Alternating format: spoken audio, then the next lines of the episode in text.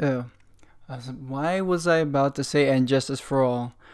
Death Magnetic. You clicked on this video for some Death Magnetic, and so the ninth studio album from Heavy Metal Legends, uh, Metallica, and so uh, what what I'm about to say is this podcast is mainly uh, my personal thoughts, feelings, my opinions about an album, and none of this is professional. I'm not gonna give like. I would sometimes give in these podcast reviews like a one out of ten score, you know, uh, but usually I'm not gonna do that. You know, I don't want this podcast to be like, this is this riff is dumb, blah blah blah. I mean, if a riff is bland, it's gonna be bland. Um, it's subjective. I understand that, but like, this is just to get everything out of the way for the first review of this podcast. So, uh, to begin with this review, uh, with my history of the album, it, it was basically around when I think I already finished listening to Load and Reload. I think I already listened to Saint Anger. So my curiosity uh, peaked at that point for the latter half of their album cycles, for the latter half of their albums, basically.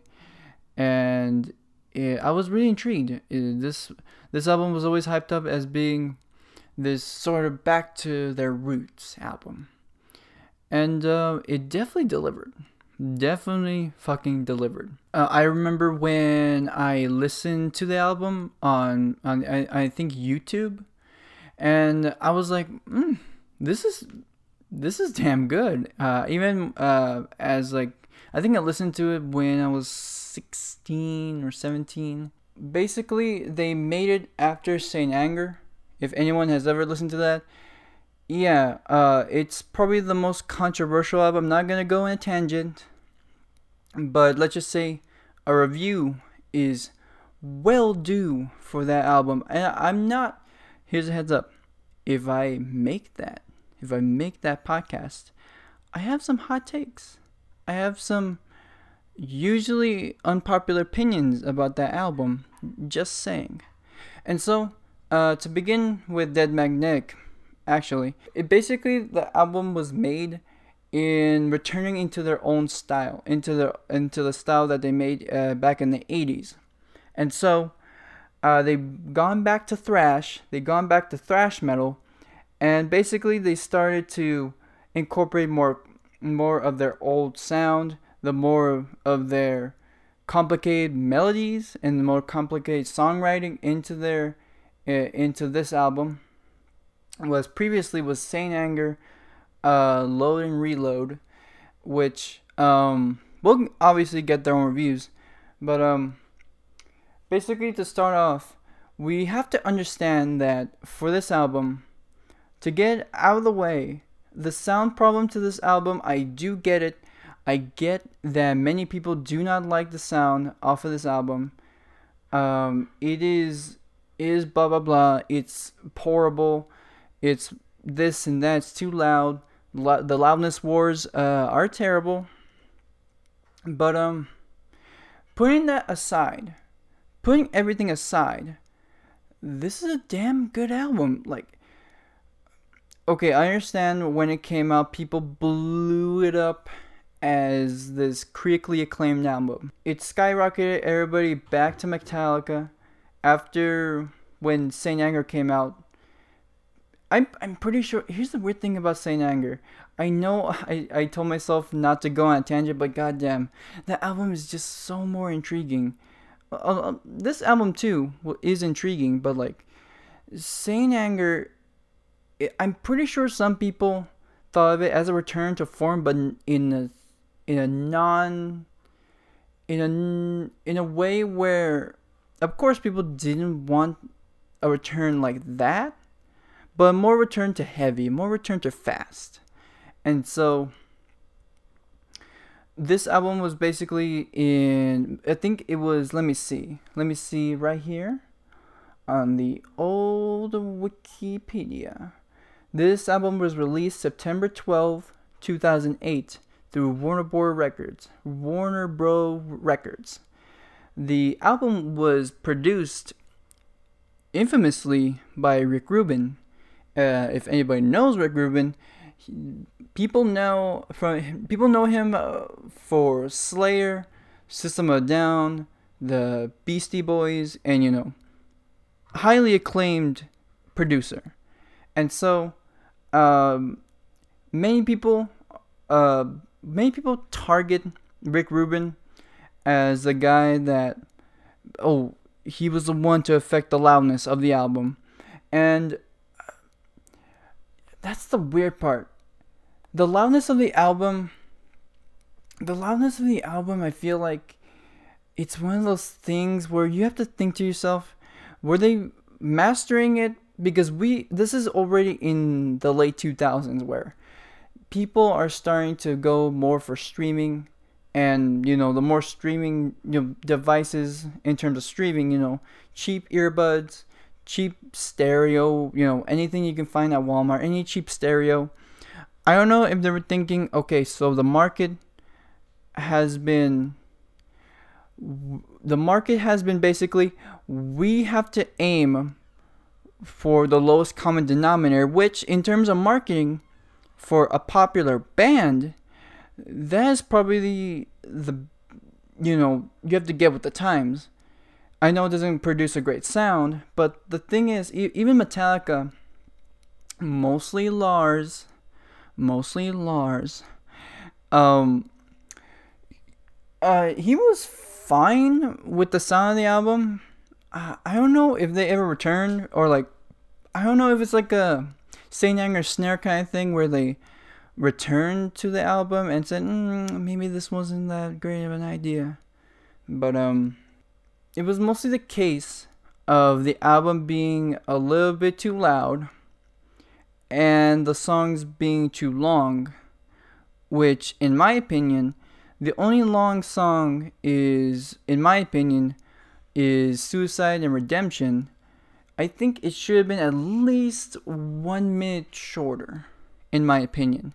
That was it. Everything else, I feel like if you take like a minute out of each song, every uh, except you know, uh, everything else except Suicide and Redemption, I feel like you you just can't take it out. I don't know something about like this. There's like like there's like this thing with Iron Maiden and to Metallica and even like to an extent Megadeth in some songs where they just riff riff and sure they use the same riff and some would say repetitive. You know, it, sometimes I kind of get into this groove where I feel like yeah, I'm just grooving onto this to the song. It's like groove metal, but it, it's like this riff. It's just so repeatable, and you know, if it it just grooves on, and I feel like yeah, it it, it kind of works for a long song.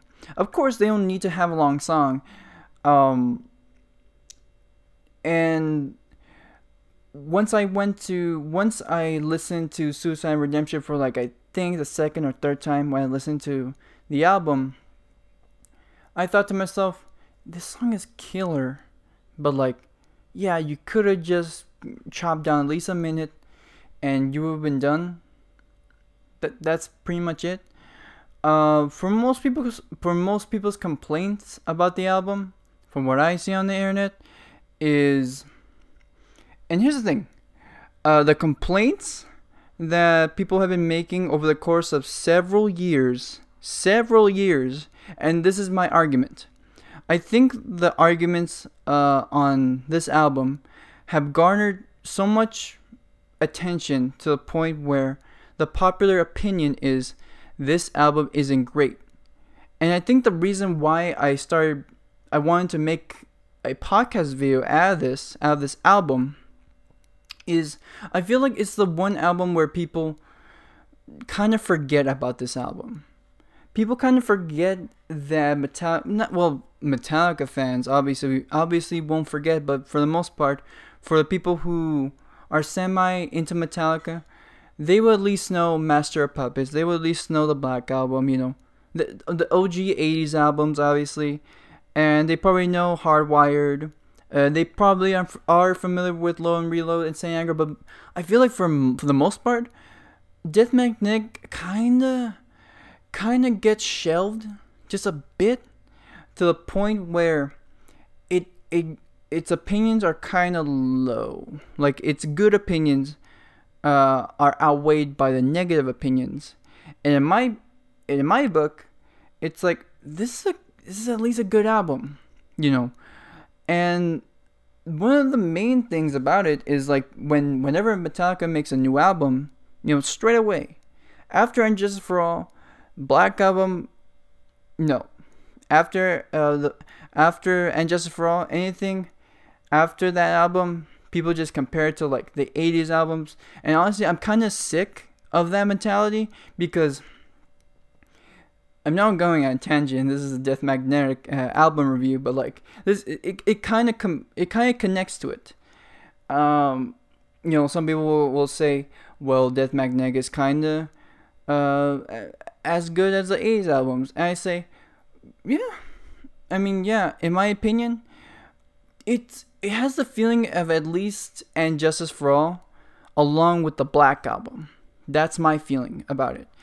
It's at least as good as And Justice for All. And oh boy, once I I say what are my top five Metallica albums, people are gonna be pissed that I ever said anything on video form or podcast form. But like it really because when you think about it, and Justice for All is a long album. It's around the 60 mark. And for Death Magnetic, it's past that. It's past the 60 mark. I think it's around 70, 74, 77 minutes long. And like, I don't know. Because Metallica always had long songs. And I'm going to see right here on that. Oh, wiki. Um, a lot of the songs are around seven, six. You know, I think the longest song on here is, of course, uh, Suicide and Redemption, the, the instrumental, uh, around 9 minutes and 58 seconds. In total, the, the album clocks in at 74 minutes and 46 seconds. I, I always thought that Metallica always had long songs. And Justice for All has long songs. Some people will argue that yeah, there are changes in the songs, and so does Death Magnetic. Death Magnetic has a lot of changes in the riffs and solos, and you know, James is singing. Here's the thing I don't get it. I don't get it. Uh, where people criticize James Hetfield singing, he sounds like he de-aged. He sounds like he de-aged. Like it's almost has like this sort of this Ride the Lightning meets um Black Album James. And I don't know, it sounds fre- refreshing compared to like Saint Anger where it's more raw, obviously. Uh, if we're just taking James Hetfield into into account in, in only the vocals. He sounds way more gruffer in Saint Anger, which honestly that's sneak peek. I kinda like the rawness of that album. Uh, but I, I still like the vocals on Saint Anger. Um, but Death Magnetic is definitely the return of re- uh, Metallica being refreshed after a while, being refreshed after a while, I, sh- I should say. And um, another thing is, um, this album it it has this feeling of like I don't know. It, so the writing people also criticize the writing on the album the lyrics I, I don't know it feels like they were at a point where they were gonna make an album where it's it, this sounds almost theatrical when when you get to the lyrics. It almost sounds theatrical. You know the you know the cover art is you know this coffin. It's a bunch of like male shavings formed into this co- into this coffin, and it it some people point out uh, that it has a bit more of an emo vibe, which is like, come on, dude, emo's kind of good, come on, and so the vibe that I get from the album is like, it sounds like the closest thing. I don't know. I might be stretching it a little bit. This might be a little bit of a stretch, but like this album kind of feels a little bit like a concept album. When you read the lyrics, it's like uh, you know, as in layman's terms, kind of like, you know, it's about death. You know, cyanide. You know, the, the song "Cyanide." I have already died. I hope that's the lyrics. I, um, but like I hope I'm not losing anyone on this because it's it's over a stretch because Metallica never really created a concept album. And I don't know, just something about like that was just your life, the day that never comes, all nightmare long, suicide redemption. So especially that song Suicide Redemption, it feels like there's an arc. Of course, you know, when you when you listen to an album, there's always an arc. But this this album feels like you're going in in a on a journey that feels way more dramatic, way more less about you know. There's some touchy feelings, touchy feely songs, but it's more of like James is writing about a person, you know, rather than you know, uh, himself, I guess. So uh, I'm about to get down to the writing process of the album. Uh, in early 2004, lead singer James Hetfield revealed that Metallica had been playing new material during uh, study sessions, but that there was no mention of plans for a ninth studio album at the time. Select music from the jam sessions may be used on the album, as Lars Ulrich said stated. I definitely look forward to sifting through some of that stuff when we get back to the studio in January. On that note, by October 2004, the band had already compiled nearly 50 hours of preset jamming, with hundreds of riffs, chord progressions, and bass lines. On September 30th, 2004, Launch Radio revealed it from an interview with James with Hetfield uh, that the band hoped to return to the studio to bring uh, to in spring of 2005 to begin recording their ninth studio album from Warner Records. Oh yeah, I should also bring up that during the recording of this album, I think this is during a time when uh, the their time, their stint with Elektra Records, have kind of waned by this point. So think they were. This is before when they. So if I'm correct, I think Hardwired is on their own. Yeah, from their own label. So I think they were just trying to to get away from Elektra. So I think Saint Anger, um, it Saint Anger was the last album that they made that was on Elektra. So they were moving on from Elektra, and I think the history is very interesting. I think Elektra wanted them to just to keep. I, I think they wanted to keep Metallica on on the Elektra record label, but obviously, uh, obviously they weren't gonna let them.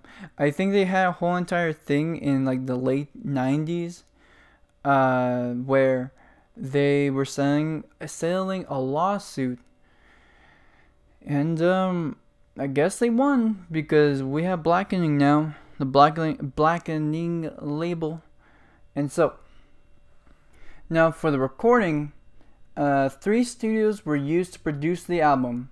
Those being Sound City Studios in Van Nuys, California, Shangri La Studios in Malibu, California, and HQ in San Rafael, California. On January 1st, 2007, Ulrich stated in an interview with Revolver that the band will be conceiving the album much like they did their prior albums to working with ex ex producer Bob Rock. They would sit down, write a select number of songs, then enter the studio to record them. He also quoted Rubin by saying Rubin didn't want them to start the recording process until every song that they that they did were going to to record was as close to 100% as possible. On March 5th, Ulrich re- revealed that the band had narrowed a potential 25.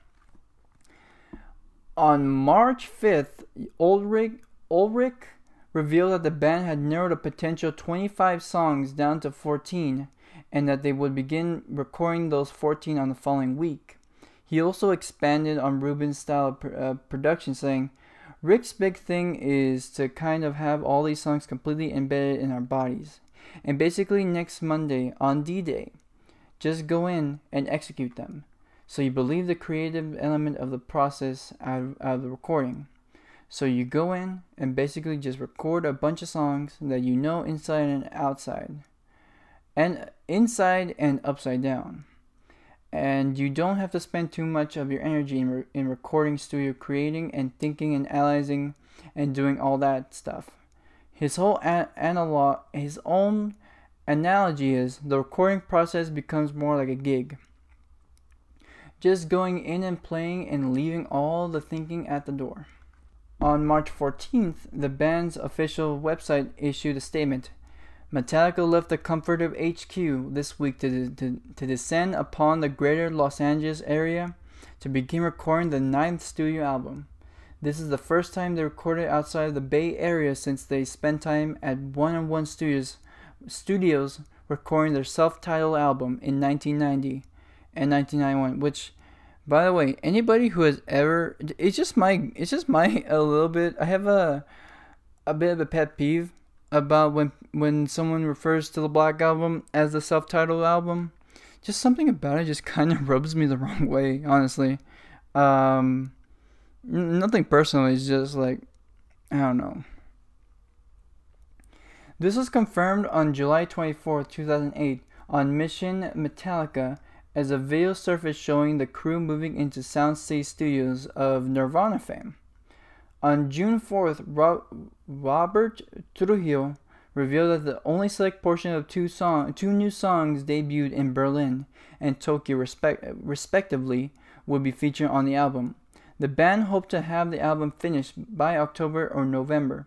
When the album would be mixed, he predicted that the, uh, he predicted the album would be out in February February 2008. Revealed that the songs they were working with were quite long. On on February 2, 2008, SterlingSound.com re- revealed that ten, Ted Jensen from Sterling Sound Sir why am why can't I talk? Sterling Sound Studios, that's a mouthful, will be mastering the new the, the new record. According to Blabbermouth.net and other sources, Greg Fidelman, who have who have served as a sound engineer, has also been tapped to mix the album. Ulrich confirmed on May 15, 2008, that, that Metallica recorded 11, 11 songs for Death Magnetic. Although only 10 would appear on the album due to the constraints of the physical medium, the 11th song titled Shine, which was later retitled Just a Bullet Away, was a song Hetfield based around a Lane Staley type, a rock and roll martyr magnetized by death. Okay. And so, um, yeah, that was basically uh, uh, the whole Lane Staley connection. I did not even know coming into this. Getting down to the album at hand, um, and first of all, I don't think any any of these songs. I don't think any of these songs are bad. I don't think any any of them are really bad. Um, maybe again, it seems like this album kind of gets a bit overshadowed, just in my opinion. Um, I do actually like the cover art. It sounds, of course, it sounds different. It has, although it sounds different. Of, of course, I said like you know it's kind of like the Black Album mixed with And Justice for All. It it doesn't have the constraints that modern thrash has, where it's supposed to have this stereotypical um, thrash riff, you know, fast all the time, along with crazy solo and fast, fast, fast double bass. And that's pretty much it for your thrash album. You know, I think uh, for for some people, they kind of find that in like I think there's like a mu- municipal waste album where people say like, ah, this is kind of this is kind of boring. Uh, n- nothing against that. Uh, I do like some mar- modern thrash, but like, yeah, uh, they didn't. They were definitely on the ball with the album again because I will say this it is underrated, and of, course the reason why I say that is because it's kind of it's strange because for some people they will say it's overrated. I don't know. Again, it seems so strange because I will never hear anybody ever like bring this album up. People at least bring up uh, Hardwire to Self Destruct, but like almost never Death Magnetic. I, it is a little bit hard to listen to the album because of the production, blah blah blah, but it still kind of slaps though. It still kind of slaps. It's also kind of refreshing when you think about it. If you are super familiar with the 80s albums, and if, well, for one thing, if you're the type of person that, you know, only sticks to the first four, then I mean, I don't know. I, think you're I think you're missing out. Like I'm not trying to be con- condescending. I'm just saying. I'm just saying. You know, open mind. I don't know. Have an open mind uh, with music. Again, when people say this is a bad album, like I, I get it. It's a, a bit long. It is really long, actually. Uh, I don't know. I, I kind of find it intriguing uh, to listen to like a long album because it's very like it, it gets you it is like the reason why listening to an album works for my opinion. It almost yells at you to listen to the whole entire album because you can only have that in a long album. I, I don't know. It is just like it's such a sit down and sit down album. But like i don't know something it seems rewarding i guess. It seems rewarding rewarding to know that for me at least uh, Death Magnetic feels a bit like feels like it's around 40 minutes where it's it's actually 77 minutes. Around 74 minutes I should say. To, to get this out of the way again another get this out of the way. I am a person that likes Kirk Hammett's wah pedals. Uh wah solos technically. I do like it when he uses the wah pedal I don't necessarily agree that he kind of overuses the wah pedal, you know, because it is Metallica, it's Metallica's signature sound. It is Metallica's signature solo sound. It sounds interesting. He has a signature sound. Kirk Hammett has a signature solo style that I, I always liked. You know, I like I like when Dave Mustaine does the solos. I uh, love you know Dimebag Darrell's solos. solos um, I just find it really irritating. I don't know. It always just seems a little bit, you know, kind of cool. You know. Um. Again, none of these songs I feel like are, you know, I, I never look down on them or like, oh my god, why is this on the album? But like, um, I'm saying a lot, but like, in in this review, um my Apocalypse is an all timer, is a banger, is an all timer song.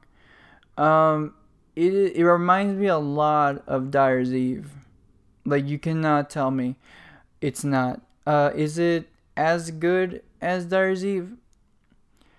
I kind of I don't know. Hot take here. Here's the thing about me with Dyer's Eve.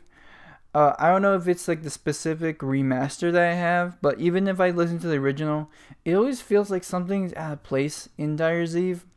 Like I, I, I get that it's Metallica's most difficult riff, but I don't know something about it. Like, like I listen to like Battery, I'm like, this sounds so full, and with Dyer's Eve, it's like, I don't know, maybe just because of the bass is not there, something about that. But anyway, um, anything else about the album that I could find? Uh, here we go. The album has been criticized for having compressed sound quality, due to an extremely compressed dynamic range, leading to the audible distortion. Sean Michaels of The Guardian explained that this is a result of the loudness war, an ongoing industry effort to make recordings as loud as possible. A Rolling Stone article states that the album that Rubin was overseeing mixes in the Los Angeles in Los Angeles while the band is in Europe, headlining shows and only communicating with him by conference calls. Fans have noted that these sonic problems are not present in the Guitar Hero version of the album, where the, where the guitars, bass, and drums and vocals are presented separately due to the mechanics of the game. The tracks were sent to the game's publisher prior to being compressed. As a result, fans have shared Guitar Hero versions, versions of the album. Music Radar and Rolling Stone attribute a quote to the album's mastering engineer Ted Jensen in which he claims that mixes that the mixes were already brickwalled before they arrived for mastering and cite a petition for the fans to remix or remaster the album. Metallica and Rubin initially declined to comment, while the band's co manager Cliff Bernstein stated that the complaints were in the minority and that response to the album had otherwise been overwhelm- overwhelmingly positive. Overwhelmingly positive. Ulrich later confirmed in an interview that with Ulrich later confirmed in an interview with Blender that some creative control regarding the album's production has been transferred to Rubin, but also stressed his satisfaction with the final product. In 2015, the album was re released on iTunes with a new Master for iTunes Masters mastering, which features an improved dynamic range and lack of distortion. Digital downloads from Metallica's official website all use the Master for iTunes version. So like they were aware of the problem, but they didn't catch it immediately. Uh, I, think I hit my microphone on my windscreen. Um, they caught the problem, but a little bit too late. So commercially, uh, the album debuted at number one on Billboard on the Billboard 200, selling 490,000 copies in just three days of, of availability. It is the band's fifth consecutive studio album to debut at number one, making Metallica the first band to have consecutive studio albums releases to do so. The album, the album marked the highest first week sales for the group since 1996's Load.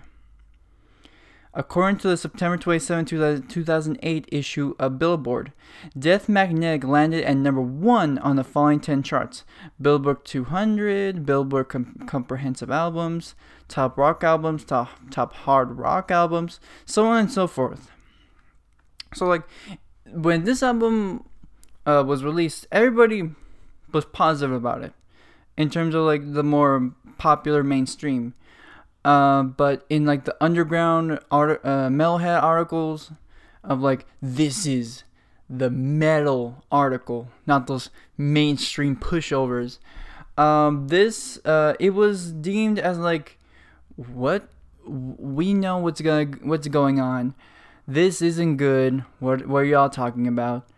Uh, but I think time has done this album a good service uh, again, I, I can't stress enough the production not not withstanding, but the rest of the album is killer in my opinion. Um, so I'm gonna to end this podcast. Um, I'm gonna be talking about my track by track. So, uh, so that was just your life. I wrote down that it starts with a heartbeat, grand opening, thrash all the way, some nice crunch on the riffs, blazing fast Kirk Hammett solo, great opener, fast tremolo, riffing near the end, and uh, fast double double bass. Song is about how so and um. I think what I wrote, what I thought what the song was about at the time, song is about how soldiers of war had have had a hard time going to going to the norm that's what I wrote.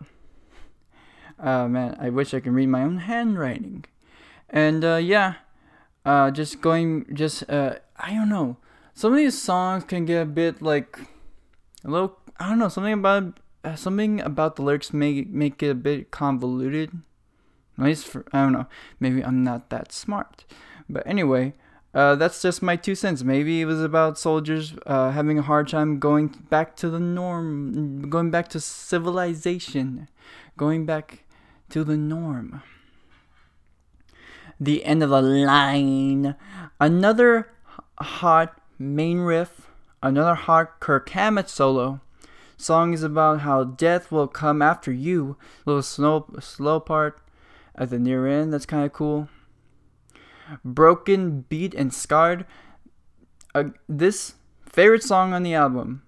Although I think right now my favorite song, as much as I think it's a, a little long, I don't know. I think it's Suicide and Redemption.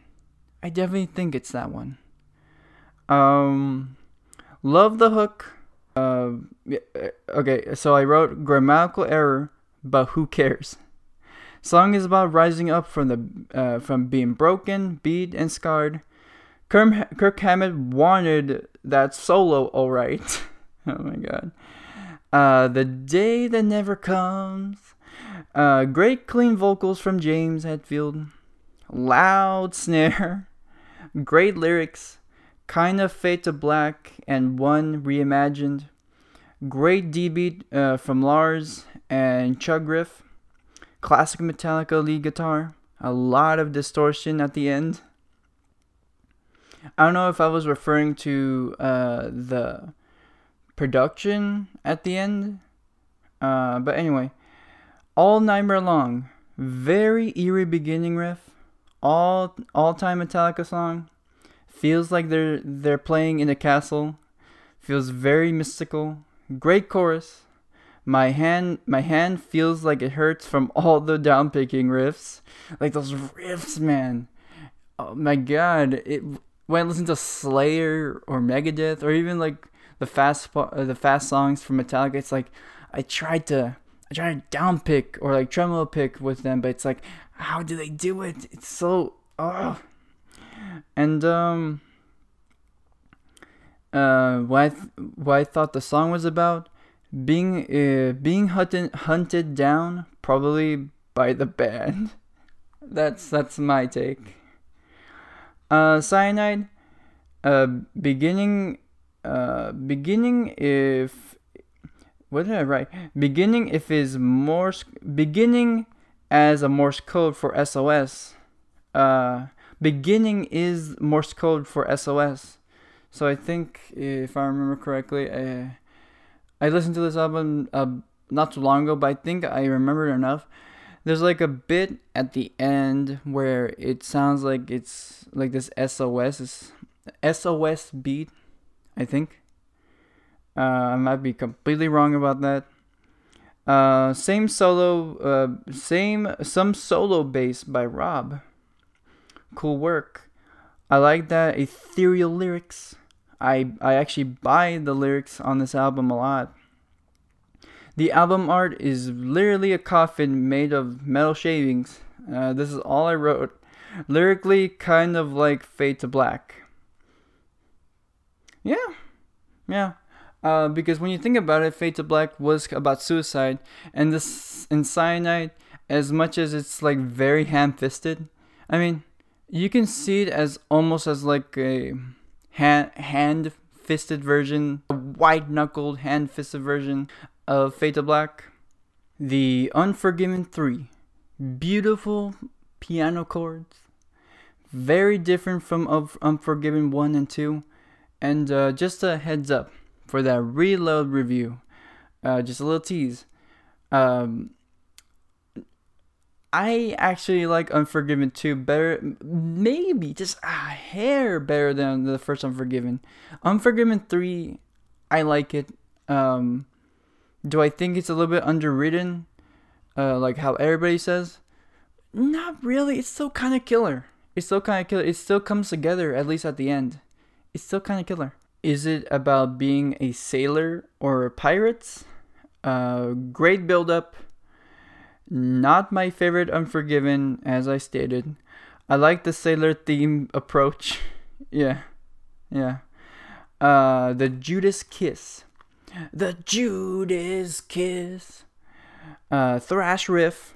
floaty chorus. Uh, pretty good song, but not my favorite. I think this one, I, this one was the one where I, it has to grow on me a bit. I don't know, something about it made me feel like it, I think this is track eight, so it was around the latter half of the album. I have this little thing uh, when it comes to like the late stage, the later uh, songs from an album, where you get to a point where you feel, is this still killing it? Are, are am I still listening to bangers right here? And it's usually like my head is going towards the beginning. Uh, you know, if it's usually bangers, bangers, right? But like in the middle, there's probably like your singles, you know, wherever that may be. But I usually question if the latter half, that's not the last track because I feel like last tracks are should be their own special thing. Uh, is like the last two or three songs before the last track, killer, because that's usually when people mostly point it out as filler, which I don't think it is. I think this one is actually pretty killer, pretty good. Um, I like the lyrics being about the Judas kiss. Maybe learn what it what it was about. Probably because of fatigue from the production. Yeah, I think I. Uh, just just a side note. I think I listened to a fan remaster of this album because I don't think I. I listened when I got the album on CD. I couldn't really bear to listen to it because it was just so all over the place. Now, uh, Suicide and Redemption, uh, underrated instrumental.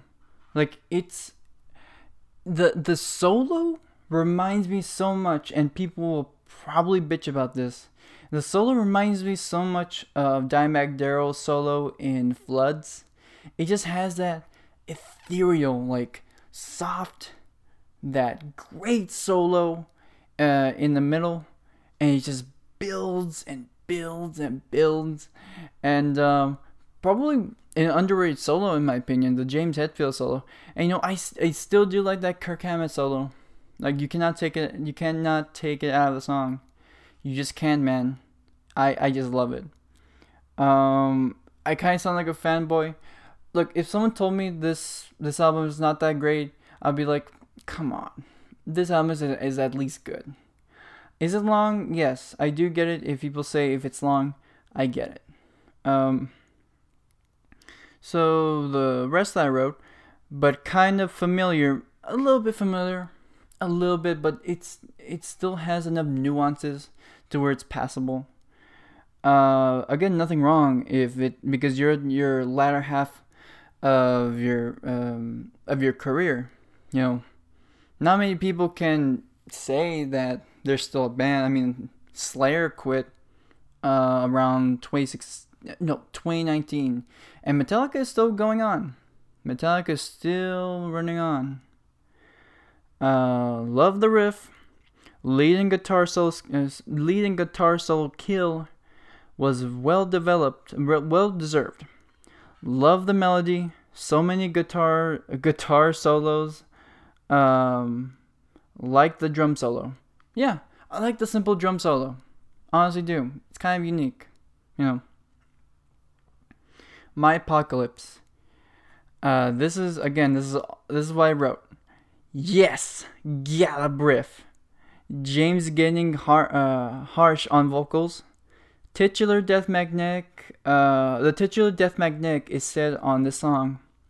Most fastest Metallica song was exhausted from the production I would circle pit to this, shortest song on the album, and I wrote in big in big letters, all timer, all timer, and I circled it.